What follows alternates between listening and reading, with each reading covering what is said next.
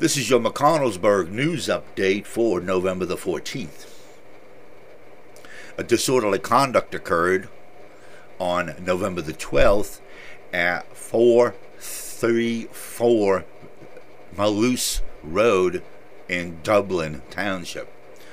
33 year old Christopher Black of Hustontown and 38 year old Charles Black of McConnellsburg were charged after causing a disturbance at that location.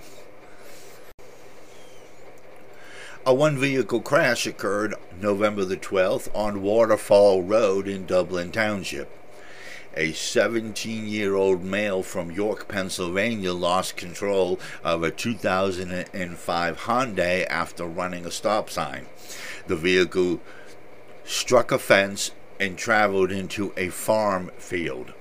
The operator was taken to the Fulton County Medical Center and is being charged for the crash.